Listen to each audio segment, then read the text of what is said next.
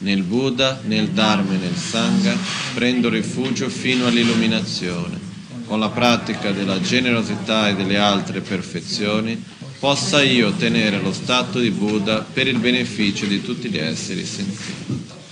Quindi, ieri stavamo vedendo la parte del secondo capitolo del Bodhisattva Charyavatara, dove parlava quindi di quello che sarebbe la, si dice, uh, la consapevolezza della certezza della morte e la certezza dell'incertezza del momento della morte.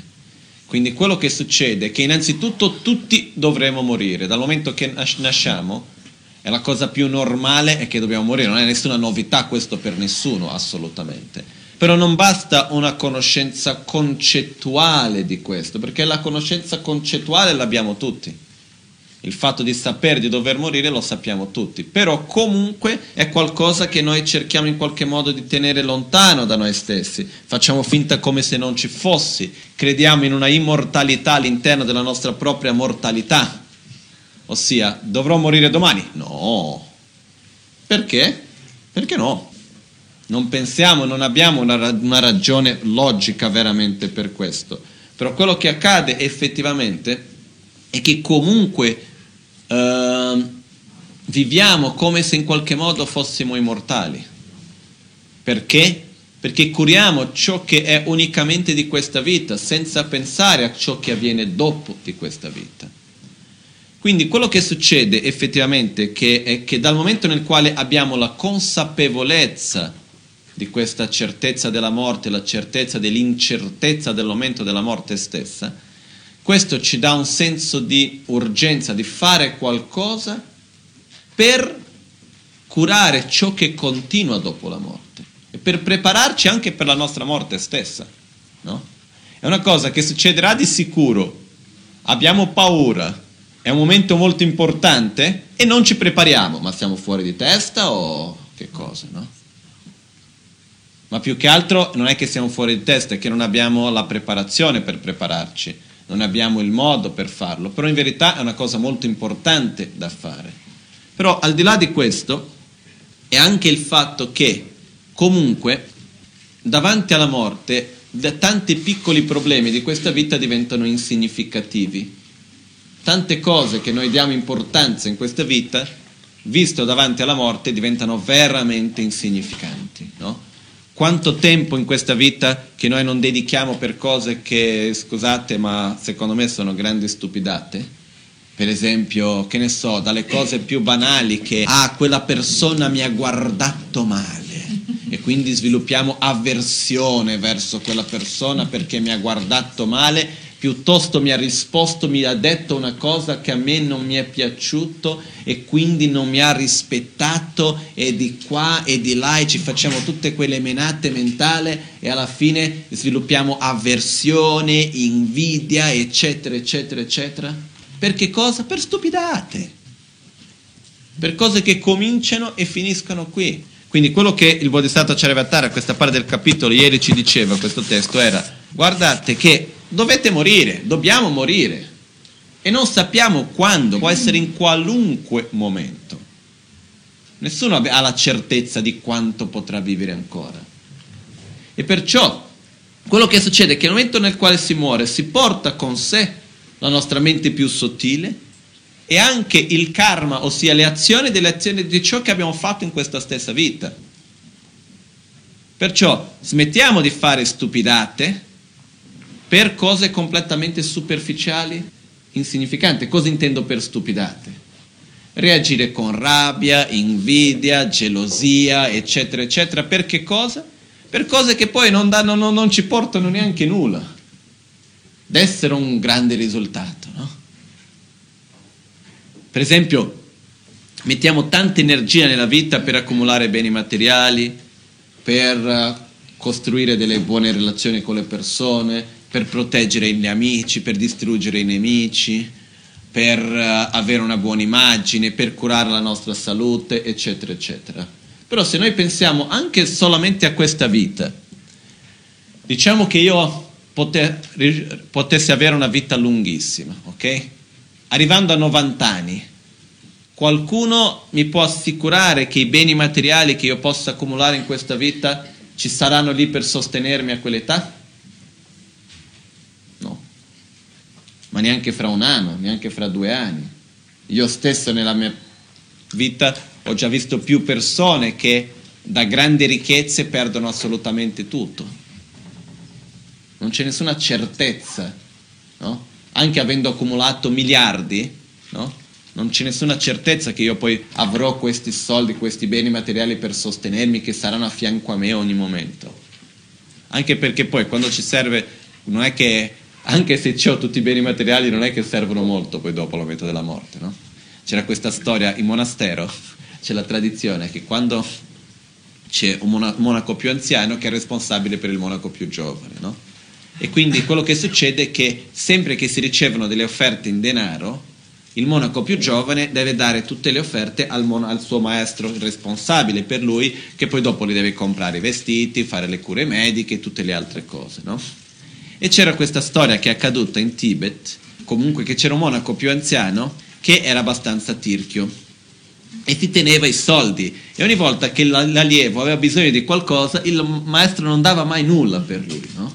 e si teneva sempre tutti i soldi e li accumulava, accumulava, accumulava un giorno questo monaco anziano stava per morire e molto anziano prese tutti questi soldi che aveva, ha dato a questo suo allievo che c'era lì dicendo ah, adesso prendi i soldi, no? E lui ha risposto no, no, no, porti pure con te, no?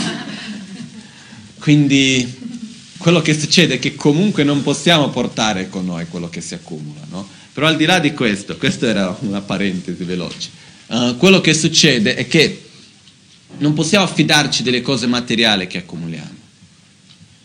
Della nostra immagine, o meglio, prima di questo, no- delle nostre amicizie. Siamo sicuri che quando avremo nella nostra necessità, che saremo più anziani, ci saranno i nostri amici a fianco a curarci, ad aiutarci, i nostri familiari, eccetera, eccetera, anche se fossero vivi. Eh? Possiamo essere sicuri di questo? No. Perché è la cosa più normale che oggi uno è amico, domani è nemico. Quante volte che non si vede tra fratelli, genitori, che poi non si parla più tutta la vita, e di qua e di là. Nei giorni d'oggi uno anziano cosa si fa? Si mette in una casa di riposo e ciao, non devo più preoccuparmi, no? Comunque quello che succede è il fatto che è più che normale che i rapporti siano volubili, che oggi ti voglio bene, domani non ti voglio più bene, no? E questo si collega anche col terzo punto, che è quello della nostra immagine. Che certezza avremo che quando avremo quell'età tutti diranno ah che bravo, carino, gentile, che saranno a fianco a noi. No? È come tutti, spesso certe volte alcune persone mi dicono ah no, ma tanto la gente ti sente perché tu sei lama, ti vogliono bene, ti rispettano perché sei lama. No? Ma io sono sicurissimo che l'ama è gentile, carino, bello, bravo, tutto finché dice quello che la gente vuole sentire e finché fa quello che la gente vuole sentire e finché si comporta nel modo che l'altro vuole sentire. Nel momento nel quale chiunque di noi facciamo, cominciamo uno si comporta nel modo come secondo l'altro nel modo come uno deve comportarsi, già cambia la visione nel quale non dice più quello che uno vuole sentire, già cambia la visione, eccetera, eccetera. No? Quello che voglio dire con questo è che comunque noi vogliamo sempre che gli altri siano come noi vogliamo che devono essere, devono essere come io penso che debba essere. E nel momento che non è più come io penso, cambia la mia visione della persona. Per questo è la cosa più normale che ci sia, che comunque le immagini si cambino nella vita. Perciò non possiamo avere nessuna certezza di nessun modo che quando saremo anziani, anche avendo una lunga vita, o domani o quando sia, avremo una buona reputazione, le persone ci saranno vicine, eccetera, eccetera. Perciò, che cos'è che veramente, sulle quali veramente ci possiamo fidare che sarà a fianco con noi, che possiamo costruire oggi, che sarà a fianco con noi per sempre? Sono poche cose, però ci sono. Sono quelle che vengono chiamate le nostre qualità interiori Ossia, per esempio, se io sviluppo più pazienza, non importa se io sarò in buona salute o malato, ricco o povero, da solo o in compagnia, buona o cattiva che sia, la pazienza mi servirà e mi aiuterà. L'amore mi aiuterà, la compassione mi aiuterà, la concentrazione, ossia la capacità di direzionare e di domare la nostra propria mente, aiuterà tanto, in qualunque situazione io mi trovi, la consapevolezza e tanti altri aspetti interiori, che però dobbiamo coltivarli già da subito, perché non sono aspetti che nascono dal nulla, vengono tramite la costanza e lo sforzo anche quotidiano. Quindi quello che voglio dire con questo è che dobbiamo curare i beni materiali, i rapporti, coltivare le amicizie, aiutare i familiari e tutto il resto. Dobbiamo fare tutto questo, assolutamente sì, però non può essere la nostra unica priorità della nostra vita. Questo fa parte della vita, però la priorità deve essere sviluppare le nostre qualità interiori, che ci saranno di sostegno non solo in questa vita, ma anche in ciò che avviene dopo. Ok? Quindi Adesso andiamo al, um, torniamo al Bodhisattva Charyavatara, andiamo avanti con i versi, se no qua non finiamo mai più. Il prossimo verso, che sarebbe il verso 40 e le due prime righe del verso 41, dicono Dikpa matangna tsedi nidu yang dunga nyonggoeba Dikpa matangna tsedi nidu yang dunga nyonggoeba Dikpa matangna sok chebe dunga nyenshe soki kyöp minuba dani malna dukshin tu nyenshe kuyungi takorgi sokche yit sokche payi tsorwa ta. Dani chikpu nyongwar gyur shinje ponye simbala nyingi cipe she cipe mentre sarò a giacere sul letto pur circondato da amici e parenti L'esperienza di separarmi dalla vita sarà soltanto mia. Quando sarò afferrato dai messaggeri della morte, che aiuto potranno offrirmi amici e parenti? Quindi quello che accade qua è che innanzitutto in quel momento che toccherà a tutti, quindi innanzitutto quando si parla messaggeri della morte è una metafora, non è che ci sono dei messaggeri che vengono a chiamarti per l'amore, ok? È una metafora che viene usata che è la morte stessa. Quello che accade che quando si parla in quel momento che toccherà a tutti. No? Quindi quello che accadrà è quando saremo lì, possono esserci tante persone intorno a noi che hanno con tanto amore e tutto. Innanzitutto nessuno di loro pot- riuscirà a impedire la morte stessa.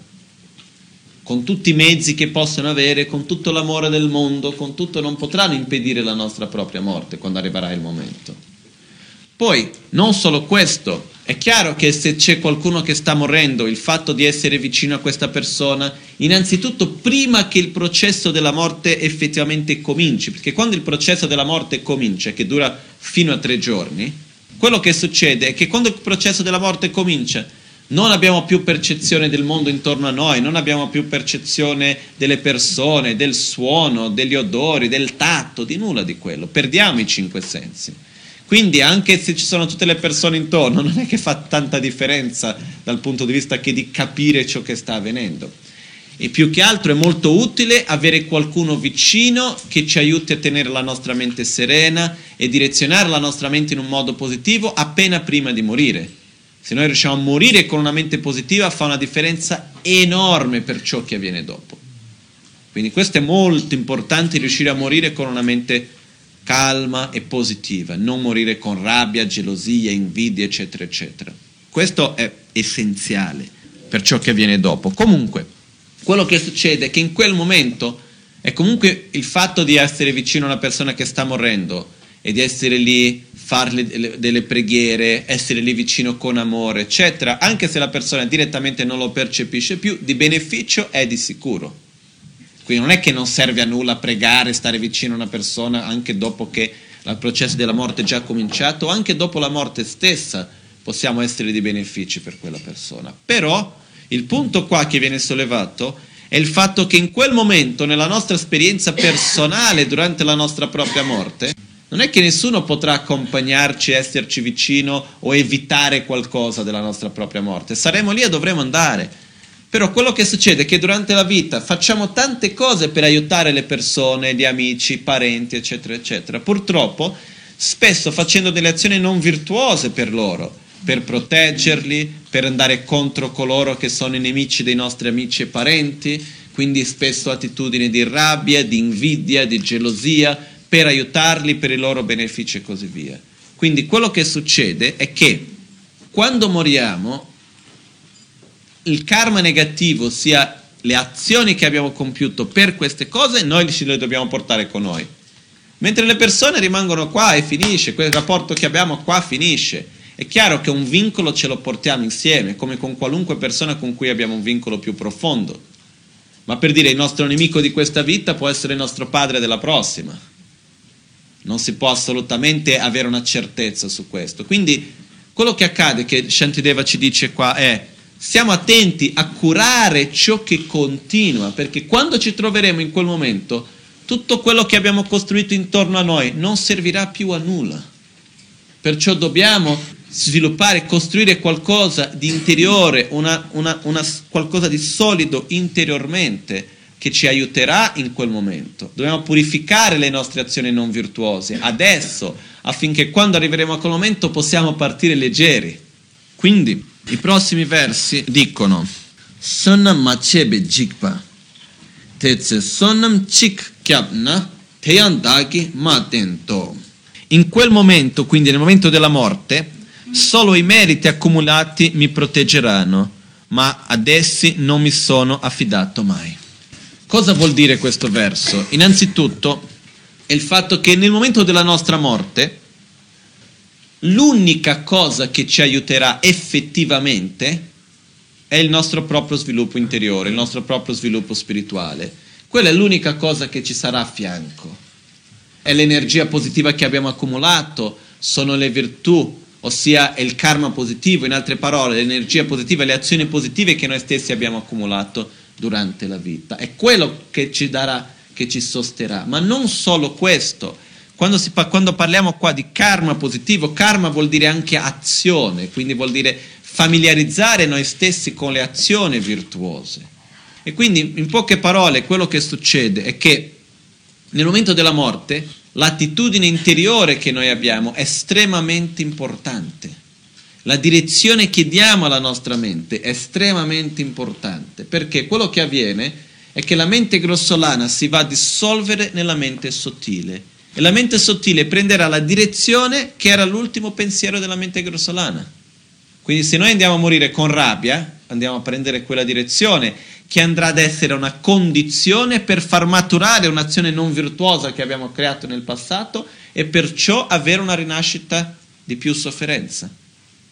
Mentre se moriamo con una mente positiva, quella va a essere una condizione favorevole per far maturare un'azione virtuosa che abbiamo accumulato in passato e perciò avere una rinascita migliore.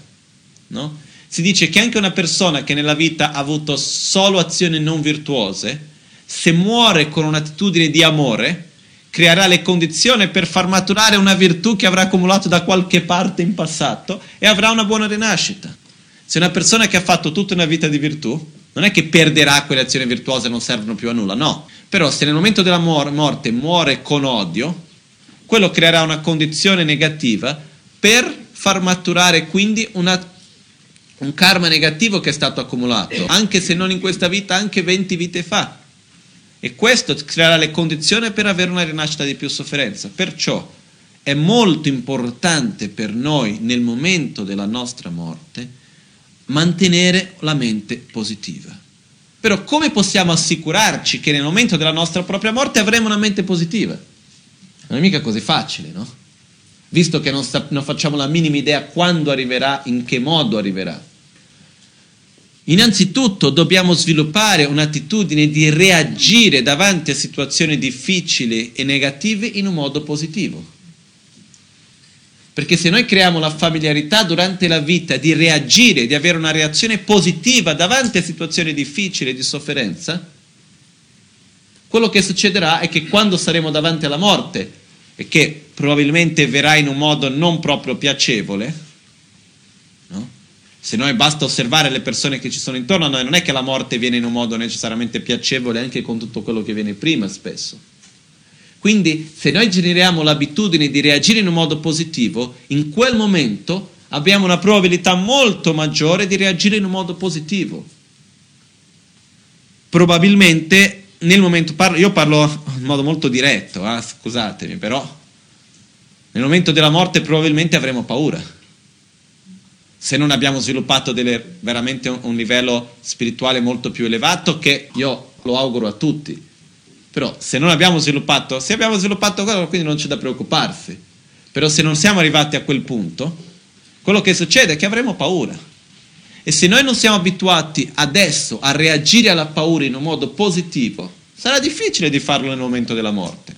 Cosa intendo dire reagire alla paura in un modo positivo? Prendendo rifugio, chiedendo aiuto a qualcuno di positivo. E per dire, in un momento di paura, prendo rifugio in Buddha Dharma Sangha, chiedo aiuto al mio guru, a, qualcosa di sacro che io credo nel mio cuore. Quindi io vado a, a, a collegarmi con quel legame puro che ho con il Guru, con il Buddha, col Dharma, con la Sangha e così via. E questo può essere anche per dire, se una persona cristiana può essere anche con Gesù. Non è che qua è una cosa necessariamente unicamente Buddha, ma il fatto di avere un collegamento con qualcosa di positivo che rappresenti per me l'amore, la saggezza, eccetera, eccetera. No? È come una persona che conosco che ha avuto un incidente, una discepola di Milano, che ha avuto un incidente una volta uh, in macchina e mi ha raccontato che quando la macchina uh, ha sbattuto è svenuta e appena si è svegliata dopo l'incidente recitava, la, si è svegliata recitando Namo Gurubhye, Namo Buddhaya, Namo Dharmaya, Namo Sangaya, Namo Gurubhye, quindi la presa di rifugio. No? E questa è una cosa bellissima. Per quindi questo fa vedere che c'è nella propria mente un'impronta di prendere rifugio nel momento di difficoltà e di paura.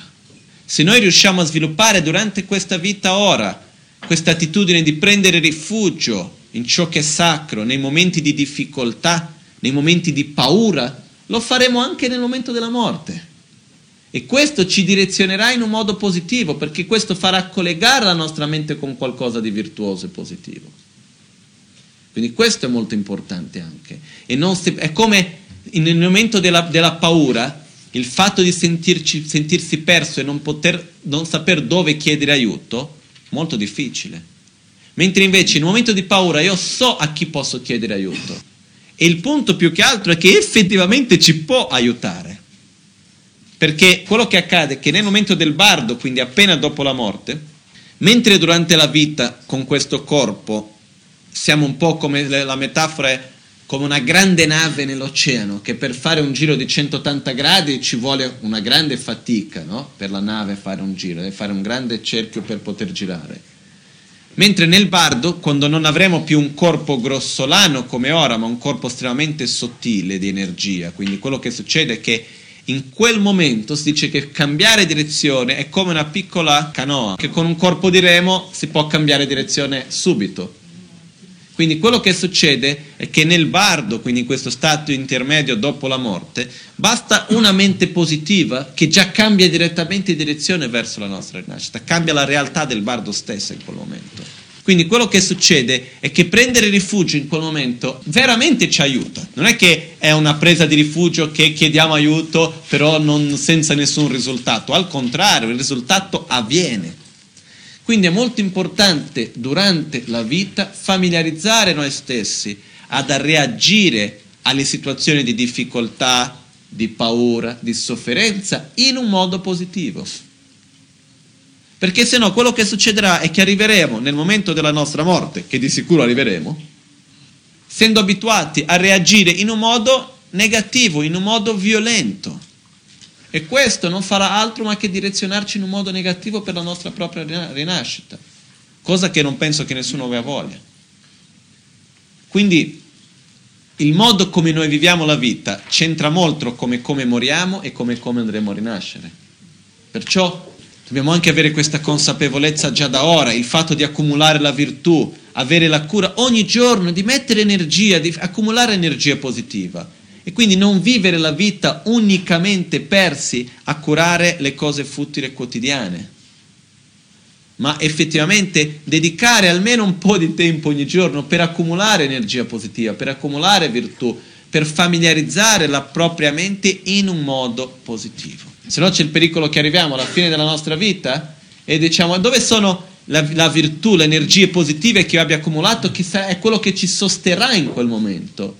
E se non le accumuliamo ogni giorno della nostra vita, non ci saranno dopo, non è che da un momento all'altro vengono fuori. Quindi l'importanza di costantemente dedicare energia per ciò che è positivo nella nostra propria vita. Lama vuol dire guru, Kien vuol dire ti supplico, ti chiedo, chiedo, chiedo aiuto, Kien vuol dire tu che tutto conosci, è un modo di chiedere aiuto. Chincen Sawe Lama vuol dire uh, guru radice che sei di grande uh, kindness, di grande gentilezza verso di me, che sei chiamne kundu, che uh, sei l'essenza di tutti i rifugi. Quindi quello che la chiedeva è cosa succede se nel momento della morte una persona, una persona è presa dall'Alzheimer o altre malattie o stati eh, mentali del quale si perde comunque la ragione, no? come si fa a direzionare la mente in un modo positivo. Quello che accade è che queste malattie vanno principalmente a intaccare la parte della mente grossolana, la parte concettuale, eccetera, eccetera. Quindi quello che accade, la parte più sottile della nostra mente, dove si trova la fede, l'amore, eccetera, eccetera, rimane uguale. Quindi quello che accade, se noi familiarizziamo la nostra mente in un modo più profondo con questi sentimenti, probabilmente questa è la direzione che prenderà comunque. No? Okay? E anche l'altra domanda che se i pensieri negativi sono risultati del karma negativo, questo no. I nostri pensieri positivi o negativi è una cosa sulla quale abbiamo il totale libero arbitrio, possiamo scegliere in ogni momento come averli. Non sono il risultato di un'azione creata nel passato. Quindi adesso c'è il verso che fa riferimento al pentimento. Ricordiamoci che il pentimento è molto diverso della, del senso di colpa. Il pentimento è il fatto di riconoscere aver fatto azioni non virtuose, non aver fatto azioni virtuose abbastanza, aver perso del tempo, eccetera, eccetera, e allo stesso tempo avere l'impegno e il desiderio di cambiare attitudine. Questo in questo senso del pentimento. Non è il fatto di continuare a fare le stesse cose dicendo ah quanto sono cattivo, no? è abbastanza diverso. Quindi il verso 42 dice Dikpa matana tsedi nidu yang dunga nyong ba sonna ma jikpa gyobe dunga. Gompo pame dame ki jikpa dinra ma mita tsedi cheda, cheda tu dikpa mangbo nyewar drup. O protettore, protettore intendiamo dire qua Guru Buddha, quindi protettore quindi nel senso colui che ci protegge dalla sofferenza dandoci gli insegnamenti del Dharma, il sentiero spirituale. O protettore, io così sconsiderato, inconsapevole di quei, di quei, momenti di terrore, di quei momenti di terrore si intende dire il momento della nostra propria morte, ho accumulato molte e diverse azioni malvagie per gli scopi di questa effimera vita.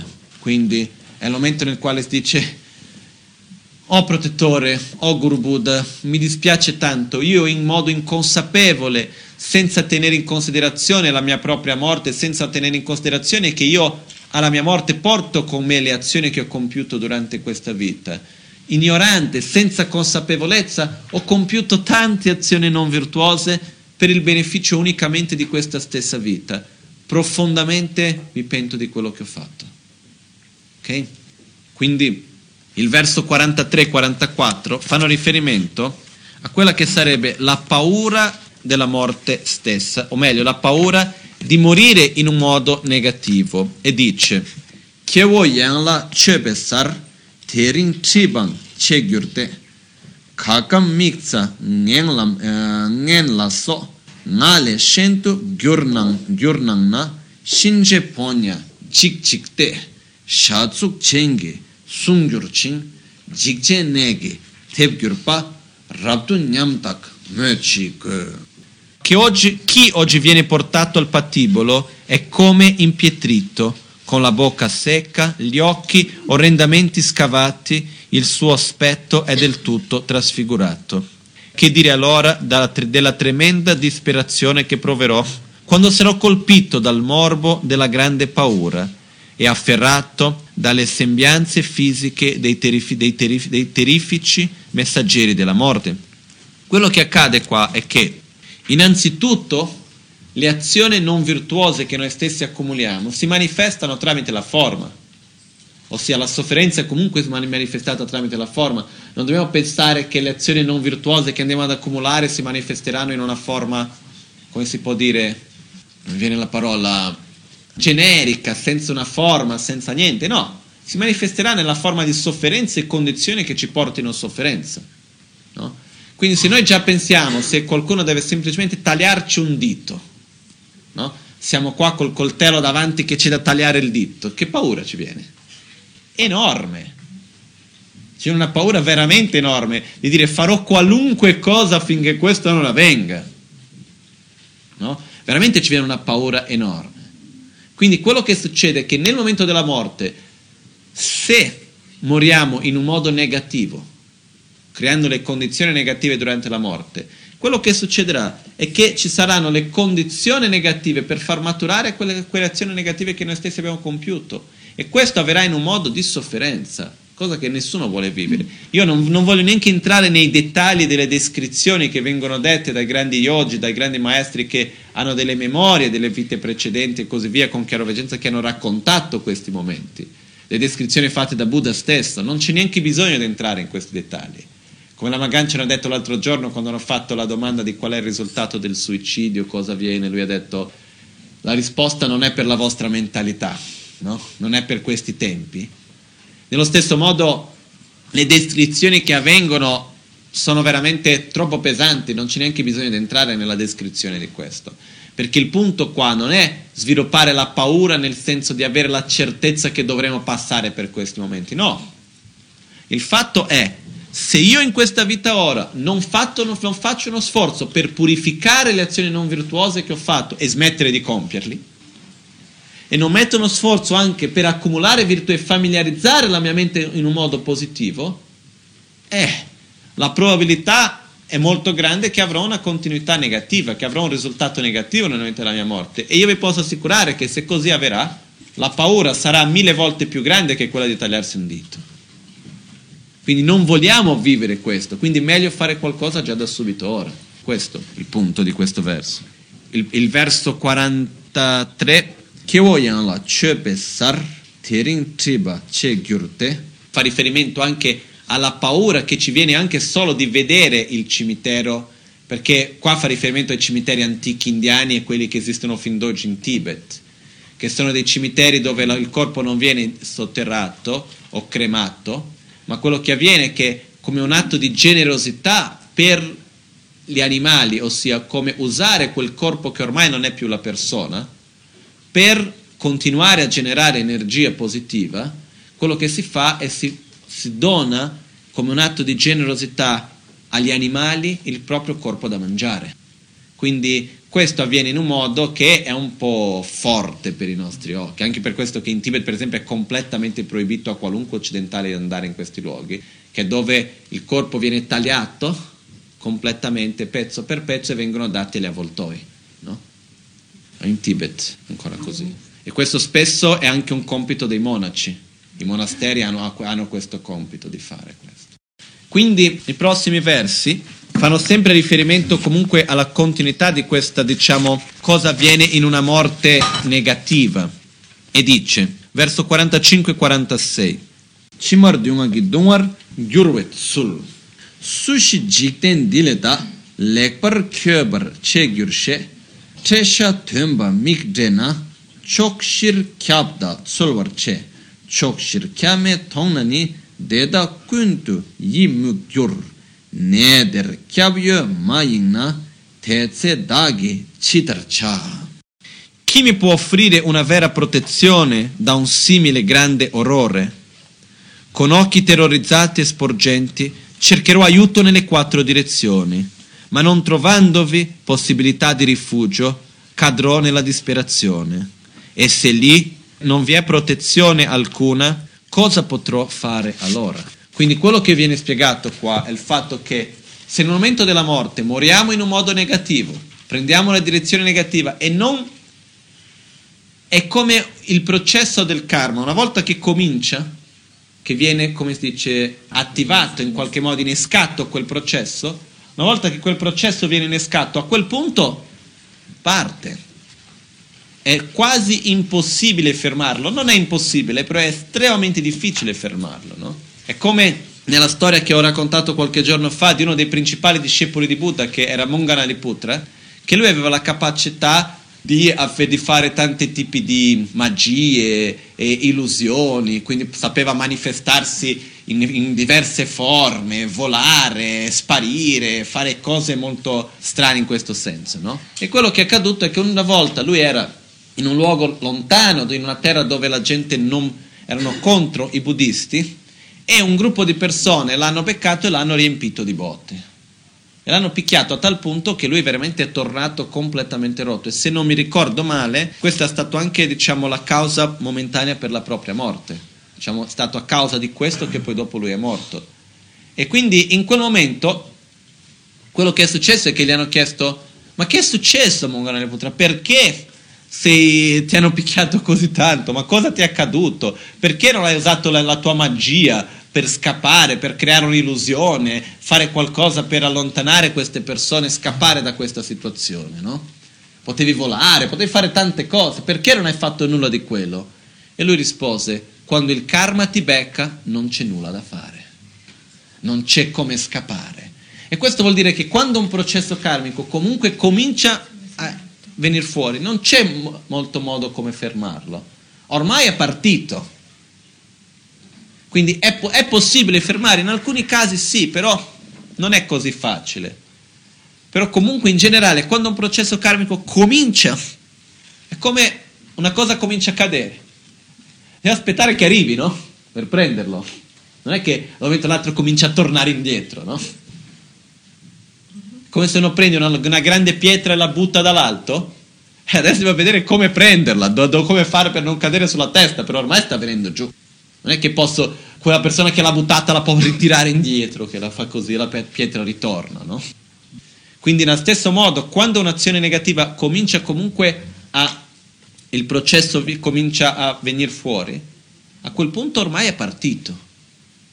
Quindi quello che succede è che nello stesso modo, quando si muore in un modo negativo, quindi con rabbia, odio, senza aver purificato le, le, le, il karma negativo che hanno accumulato durante la vita, eccetera, eccetera, purtroppo si innesca un processo negativo di sofferenza.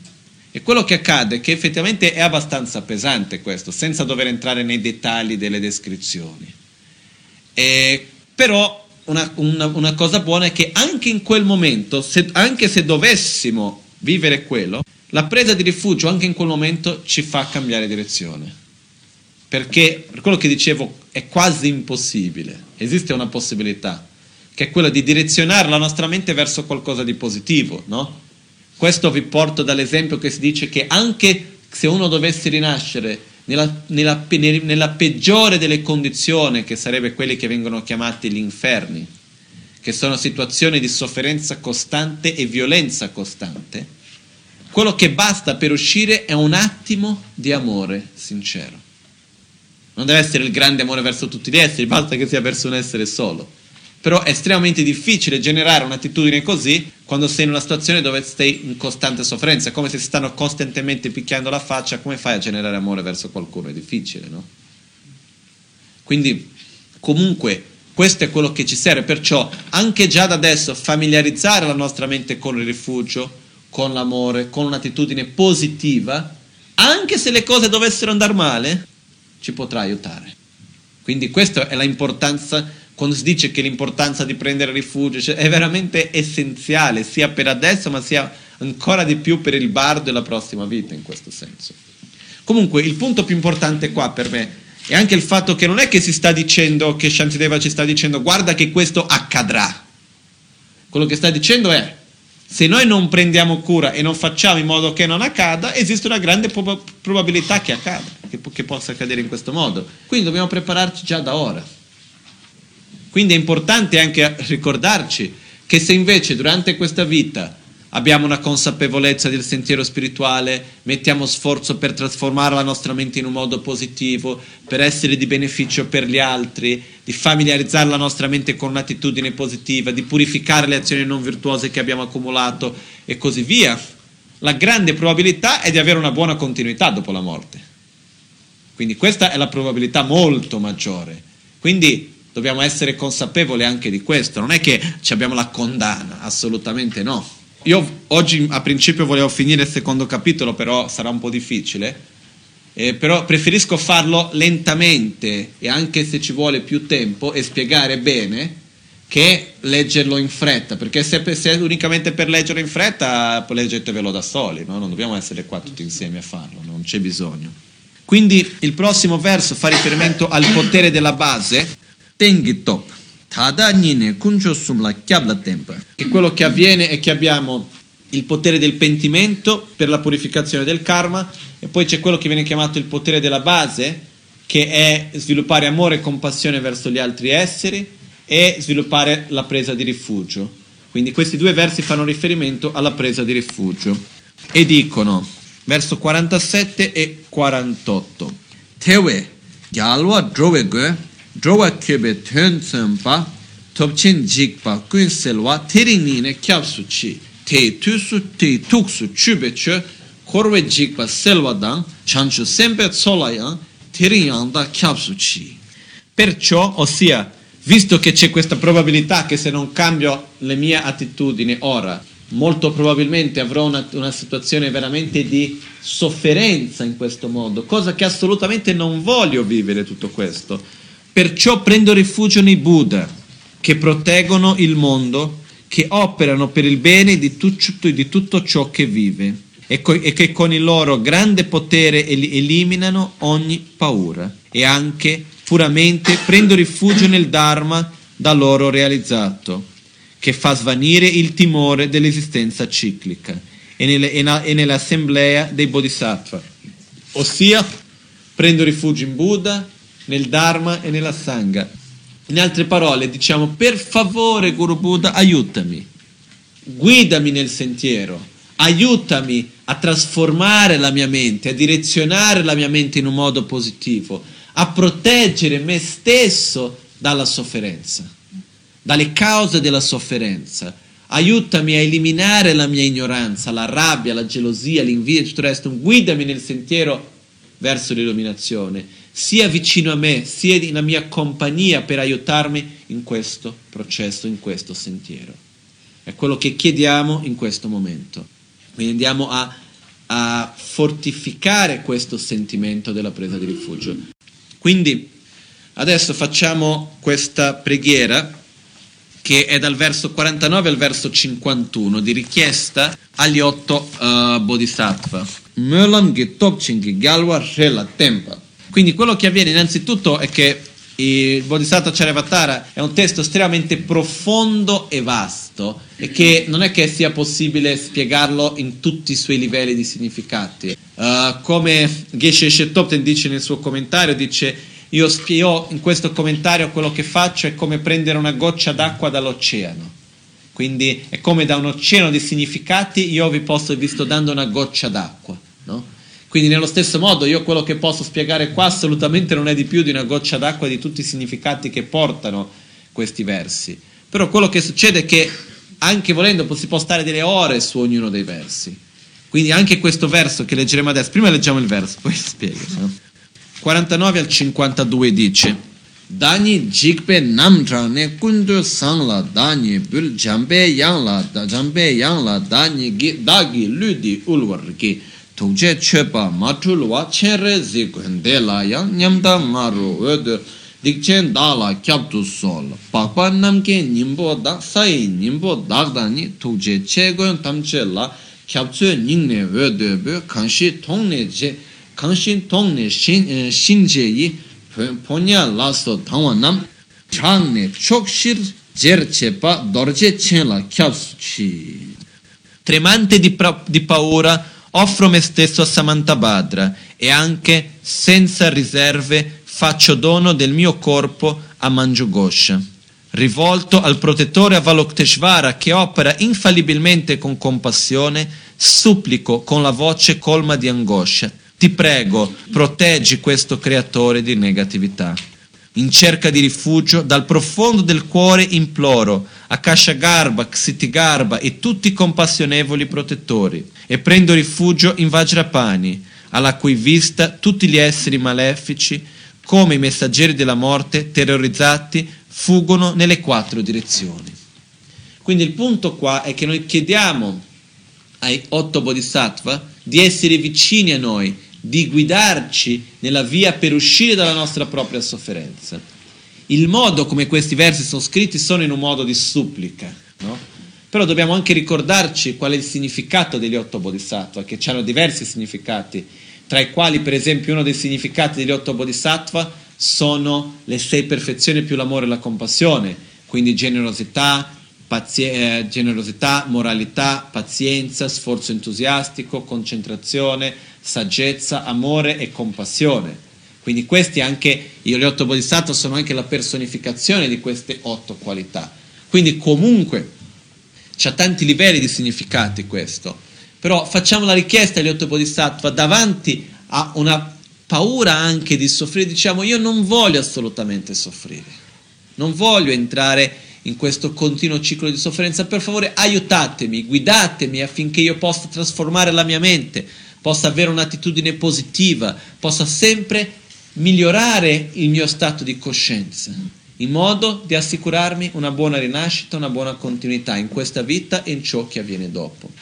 Quindi è importante comunque capire che questi versi non sono qua per dire dovete aver paura e dovete soffrire perché così vorrei ave, veramente chiederete rifugio e avrete la voglia di uscire dalla sofferenza. Non c'è questo aspetto di dover aver paura in questo senso. Quello che c'è è il fatto di riconoscere che se io non cambio la mia attitudine, il risultato sarà negativo.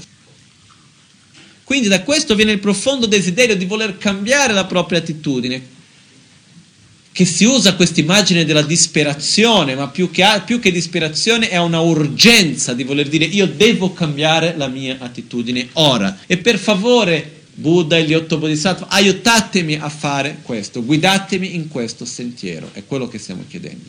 Okay? Quindi la domanda era se siamo qual è la miglior cosa come preghiera che possiamo fare a una persona che effettivamente stia morendo. La miglior cosa, secondo me, sono tantissime preghiere che si possono fare, però dalla mia esperienza personale, le volte che sono stato vicino alle persone che stavano morendo e da quello che ho potuto fare, da, da tutte le varie preghiere, eccetera, meditazioni che ci sono, quella di più beneficio che ho visto è fare la pratica dell'autoguarigione stessa, fare la pratica dell'autoguarigione facendo tutte le visualizzazioni sulla persona. Questo veramente uh, ha dei risultati abbastanza, come si può dire, sorprendenti, no? Sia, eh, e tutte le persone che hanno fatto questo hanno avuto gli stessi risultati, quindi mia madre lavorando con i pazienti terminali ha fatto questo più volte, i risultati sono sempre gli stessi, molto positivi. No? Uh, quindi questo almeno risultati positivi in quello che noi siamo capaci di vedere con i nostri occhi da qua, no? Però di vedere comunque la serenità nella persona che sta morendo. Di solito succede anche che la persona finisce che muore proprio alla fine della pratica dell'autoguarigione, nella dedica finale per la rinascita in Shambhala. Uh, ci sono diverse uh, esperienze di questo tipo. Anche l'esperienza di fare la pratica dell'autoguarigione con una persona che incontra lo stato di coma e mentre si fa la pratica dell'autoguarigione comunque si vede che la persona comincia a sudare, i valori cominciano a cambiare, la macchina comincia a fare qualche rumore perché i valori comunque cominciano a cambiare, c'è una reazione dalla parte della persona stessa. Anche. Questa è la mia esperienza, esperienza anche di altre persone. Perciò se c'è una persona che sta morendo, sia che noi siamo vicini fisicamente a questa persona o no, fare l'autoguarigione visualizzando la persona è secondo me tra le migliori cose che possiamo fare. Quindi chiedeva di queste otto paure. Le otto paure, adesso non me le ricordo tutte una per una, però a principio sono otto attitudini interiori che possono generare sofferenza a noi stessi. Quindi sono l'attaccamento, il desiderio illimitati, la rabbia, l'odio, le visioni erronee, eccetera, eccetera. Quindi sono queste, sono quelle che vengono chiamate le otto paure. Quindi Concludiamo per oggi con il verso 53, anche perché il verso, gli altri erano un po' pesanti, gli altri versi per finire con quei versi. Perciò finiamo con il verso 53 che dice Kyapsu sone deda kadrin shintu druba ngonche kiege kale de tani jikpa cher kiela kyapsu chilagi jikpa nyurtu saltu sol. In passato non ho seguito i vostri consigli, ma ora provando questo grande terrore, prendo rifugio in voi e grazie a questo possa tale paura essere eliminata rapidamente. Quello che si dice, quando si dice in passato non eseguite i vostri consigli, quali consigli? non ho seguito gli insegnamenti, non ho eliminato la rabbia, la gelosia, non ho smesso di uccidere, di rubare, di mentire, non ho smesso di agire in un modo violento verso gli altri, non ho smesso di desiderare la sofferenza agli altri, eccetera, eccetera. Perciò quello che accade è che io ora, vedendo quali sono i risultati di queste azioni, vedendo quali sono i risultati di agire con odio, gelosia, invidia, avarizia, eccetera, eccetera, egoismo, vedendo quali sono i risultati di generare sofferenza negli altri, di desiderare la sofferenza degli altri e tutte queste azioni non virtuose, vedendo che queste azioni non portano altro che sofferenza a me e non è piccola, vedendo questi risultati, io ora prendo rifugio in te e ti dico non, fa, non, non prenderò più un'altra strada mi prendo l'impegno di cambiare la mia attitudine. Ovviamente senza l'aspettativa che da un giorno all'altro devo diventare un essere puro un Buddha da un momento all'altro, questo ovviamente non avverrà. Però prendo l'impegno di mettere un grande sforzo, di dedicare una gran parte della mia energia per cambiare la mia attitudine. Farò altri sbagli? Ovviamente sì. Però devo mettere lo sforzo, prendo l'impegno che metterò uno sforzo per accumulare virtù, per direzionare la mia mente in un modo positivo, per eliminare ciò che porta sofferenza. Per questo che viene detto, per proteggere in tale e possa tale paura essere eliminata rapidamente, possa io proteggermi dalla paura. Qual è la paura?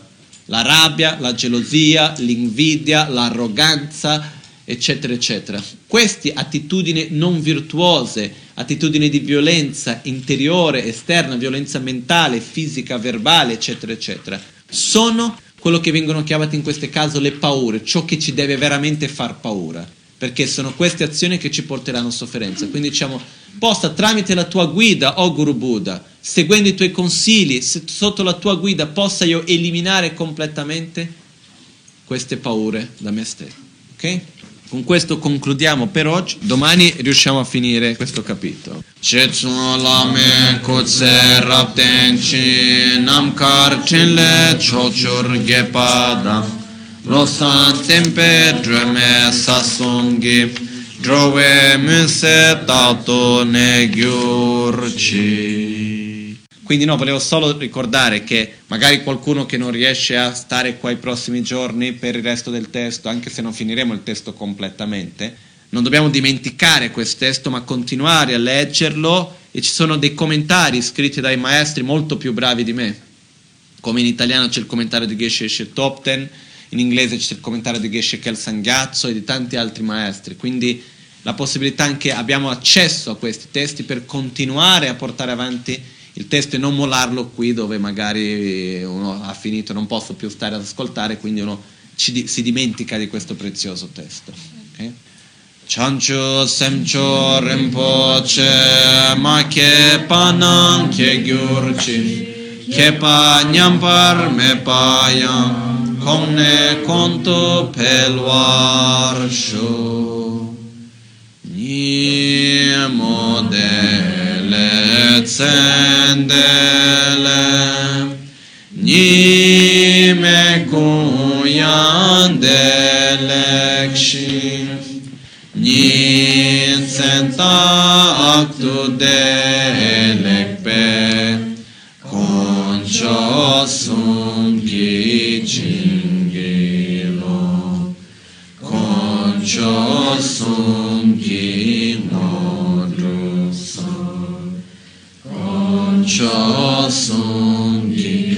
ki tra